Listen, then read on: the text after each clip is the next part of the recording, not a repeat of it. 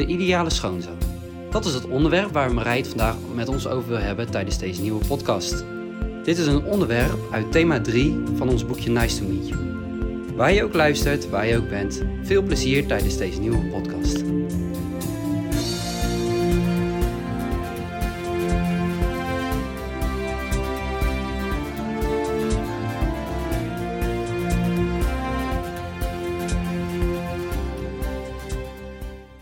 Vandaag lees ik met jullie bladzij 128.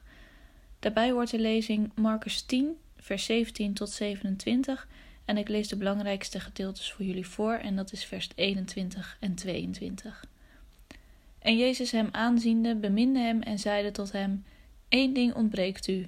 Ga heen, verkoop alles wat gij hebt en geef het de armen, en gij zult een schat hebben in de hemel. En kom herwaarts, neem het kruis op en volg mij. Maar hij treurig worden zijnde over dat woord ging bedroefd weg, want hij had vele goederen. Of in gewone taal, Jezus keek hem aan en hield van hem. Hij zei tegen hem: Je moet nog één ding doen. Ga naar huis, verkoop alles wat je hebt en geef het geld aan de arme mensen. Dan zul je een schat in de hemel hebben. Kom dan hier, neem het kruis op en volg mij.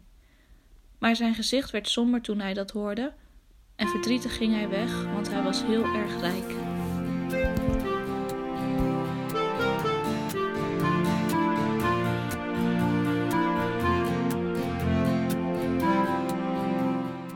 Mooi hè?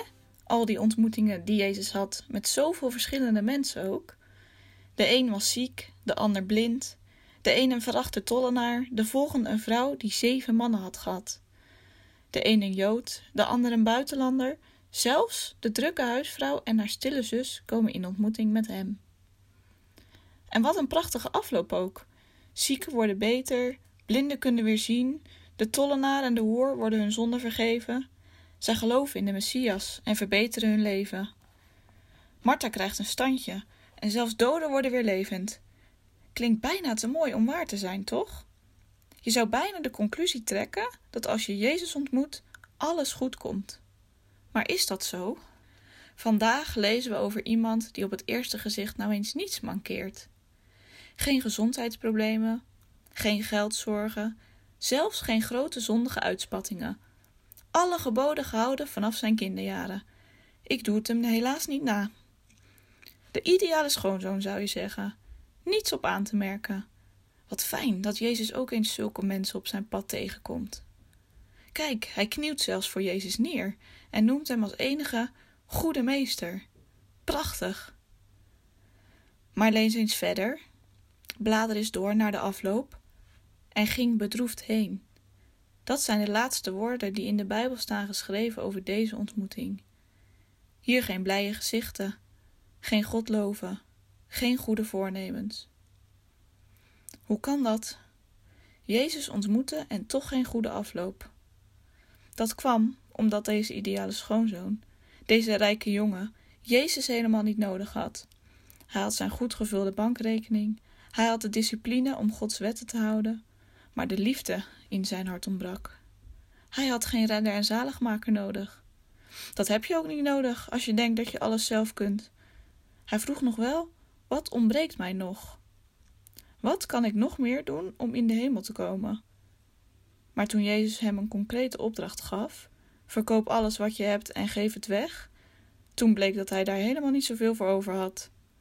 Het ging hem om dat plekje in de hemel, niet om de koning zelf. Waar gaat het jou om?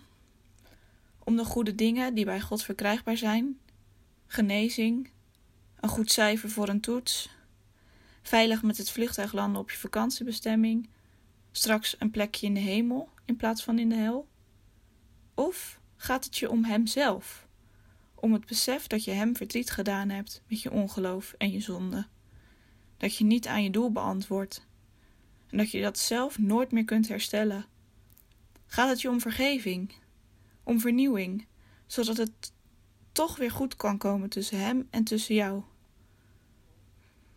Niet elke ontmoeting met Jezus heeft een goede afloop.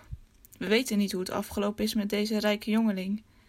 Dit is het laatste wat de Bijbel erover zegt. Om ons te waarschuwen. Het kan zijn dat hij zich later toch nog heeft bekeerd. Het kan ook zijn dat hij de rest van zijn leven blijft vertrouwen op zichzelf in plaats van op God. We weten het niet. Dat is ook niet belangrijk. Het belangrijkste waar het hier om gaat is: hoe lopen jouw ontmoetingen met Jezus af? De keren dat je Hem ontmoette in de Bijbel tijdens de kerkdienst. Misschien goed om vanavond eens over na te denken en dit open en eerlijk aan God voor te leggen. Als het niet goed komt, dan ligt dat niet aan Hem. Hij is bereidwillig, staat je op te wachten, want alle dingen zijn mogelijk bij God.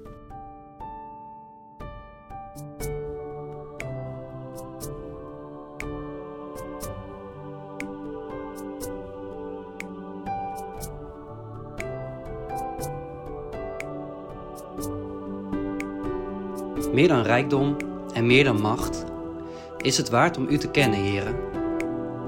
Soms vereist dit offers en we willen u vragen of u ons de kracht wil geven om die offers te maken.